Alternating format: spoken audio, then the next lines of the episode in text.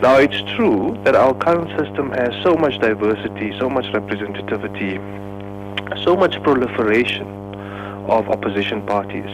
The question to ask is what impact do many of the smaller opposition parties have in the way in which there is operational oversight,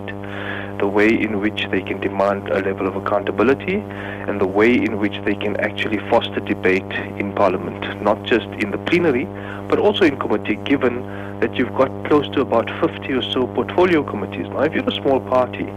it's almost impossible to spread yourself thin. On the other hand, smaller parties, sometimes even individual MPs, have had quite a marked impact when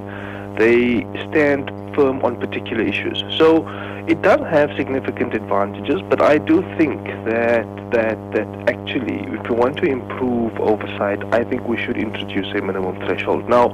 if parties are going to want to go for this, they will need to see something useful in it for them.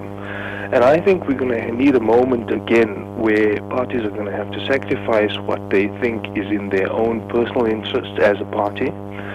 and what's going to serve us as a society better.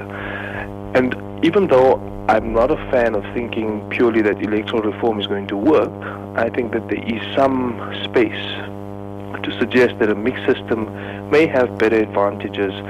because not only will it change the system at the moment, it will also start to change that soft aspect of the political culture, the way in which we interact with our with our MPs, the kind of issues we bring up with them, the kind of demands we make on them, and the degree of responsiveness that we that we that we that we would expect from them.